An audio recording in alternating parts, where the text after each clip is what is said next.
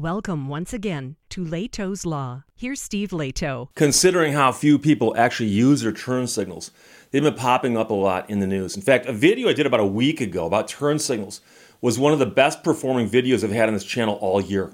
And I never would have imagined that. But now we have a situation where they're talking about requiring requiring turn signal usage in a roundabout. Now, not so long ago, I did another video about how a state said you do not have to use your turn signal in a roundabout. And that was because of the confusion over the law on turn signals, which had been passed before roundabouts existed in that state. So, generally speaking, you're driving along and you are going to turn. You're going to turn in your car. You're going to, let's say you're coming to an intersection, you're going to come to the intersection, slow down, and turn right. As you approach the intersection, you turn on your turn signal to indicate to those behind you and those in front of you that you are, in fact, going to turn to the right. So you get the corner and you turn. You use a turn signal. Well, the way a lot of laws are written in a lot of states, it says you got to use a turn signal if you're turning or if you are changing lanes. You're simply changing lanes. So you're in the right lane and you want to get into the left lane or vice versa. Before you do the lane change, you turn your turn signal on to indicate your intention to do so. Then you move over and you turn your turn signal off. The turn signal usage, though, confused a lot of people, and a lot of people were not using them when they simply changed lanes. So the question then was if you drive up to a roundabout, let's assume there's no one else on the road, no one else in sight, okay? And you're going to turn left, in essence, at the roundabout intersection. So you drive up, you enter the circle, and you go round about three quarters, and then you exit the roundabout. Did you need to put your turn signal on to indicate the right turn that you made when you entered the roundabout? And did you need to put your right turn signal on again to indicate your exit from the roundabout? And some laws said that you had to have your turn signal on for a certain period of time before you made the turn or the lane change. So, arguably, as you approach the roundabout, you would have to turn your turn signal on to indicate the right hand turn, even though it's the only way you can turn. And so when you're entering a situation where you can only go one way, a lot of people go, why would I indicate I'm going to do something obvious I'm going to do? But so the law would probably require you to use a turn signal. Then once you're in the roundabout, you're not going to exit till over here. You're going to pass two other potential exits. And in many states, they say that there's a certain number of feet before you exit or turn that you must turn your turn signal on to indicate. And if you measure that back, that might actually put you behind at least one and possibly two of the other exits. So it became mathematically impossible to follow the turn signal law while in a roundabout, if in fact is required in a roundabout. So there have been some states now that have said you do not need to use your turn signal in a roundabout. The presumption is as you enter it, we know you're going to turn right and you'll exit it when you get your chance, but you can't turn your turn signal on far enough back to make it worthwhile. And if you turn it on as far back as required by law, it might confuse people who will see you coming past their entrance and assume you're exiting when you're not. But so that was the confusion. Well, just to make it more confusing, Gregory sent me a note. So Steve, check out the reporting from KING. King. Bill would require turn signals to exit roundabouts. Somebody actually woke up one day and said, you know something? I think it's confusing a lot of people how roundabouts actually work. Maybe it would be less confusing if we required people to use their turn signals in the roundabouts. Drew Mikkelsen wrote this. Traffic engineers will tell you that roundabout intersections improve safety and the flow of traffic, but maneuvering through them confuses a lot of people. I like roundabouts. I do. But what I can't stand is the people who get to a roundabout and stop when there's nobody in it. They stop and they there's a yield sign. You don't stop for a yield sign if there's no reason to yield. People I've seen cars stacked up because somebody stopped, like they're waiting for the yield sign to change. Most of the people who are on the road today learned how to drive before there were roundabouts, says an Olympic driving school instructor. So, this driving school instructor says that most people on the road today learned how to drive before there were roundabouts. And mathematically, he might be right. He teaches his students to use their right turn signals before exiting a traffic circle, signaling to drivers about to enter that it's safe to do so. Well, does he does he tell them to signal as they enter it? Because they are turning right. That makes sense, he said. So he contacted his rep about creating a law. And, and you know, if you ask most people, do we have too many laws or too few laws? Let's just assume that the number of laws on the books is not perfect. there's either too many or too few. What do you think it is? And yet, some people will call their legislator and say, I want another law. So, his rep is now sponsoring a bill that would require the use of turn signals when exiting roundabouts. Now, here's the thing, and, and this might be part of the confusion. Where I live, the nearest roundabouts to me are quite small, very small. And I've seen some roundabouts that are huge, okay?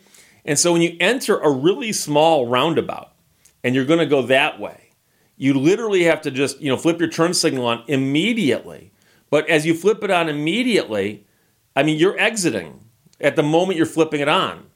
And again, you don't want to flip it on before you pass the last exit from the one you're going to use. So let's say you're entering a roundabout and we're going to call the exits the roundabout one, two, three, and four. You're entering on four.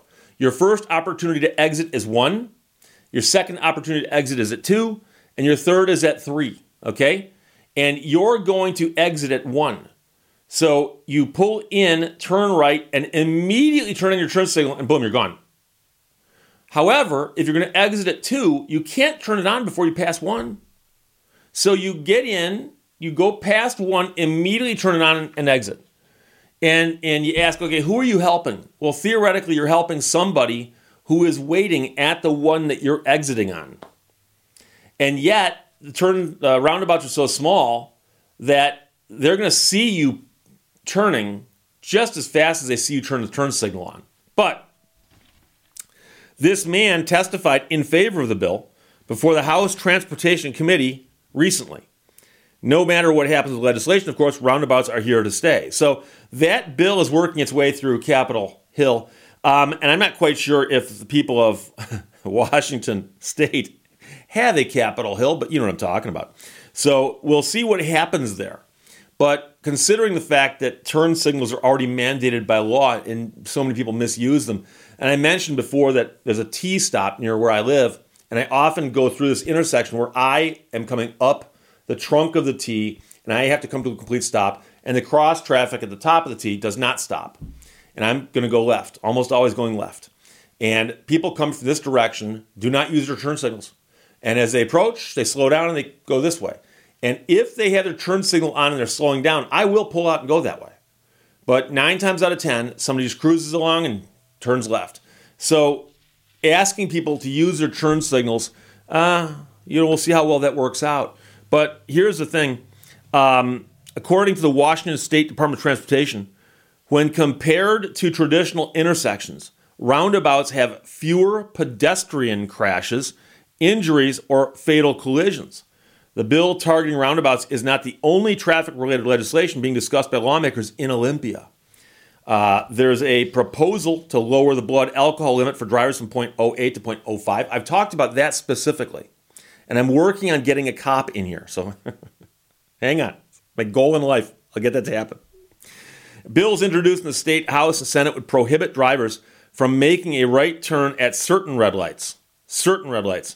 The proposal identifies those certain red lights as intersections within a thousand feet of schools, parks, transit centers, and hospitals. And I'm curious to know if right turn on red is legal at every single red light as it is right now, or don't they already have exceptions? Because every state that I can think of where I've been where right turn on red is legal, there are occasionally intersections where it goes no right turn on red. They put up a sign saying you can't do it. And quite often, it's at intersections uh, where there's a, a, a blind approach, and sometimes it's where there's heavy pedestrian traffic because they anticipate that a lot of people who are in a hurry to get someplace will approach the light, look that way, and go that way on red without p- catching the fact that there's pedestrians standing near a telephone pole here that are about to step into the crosswalk.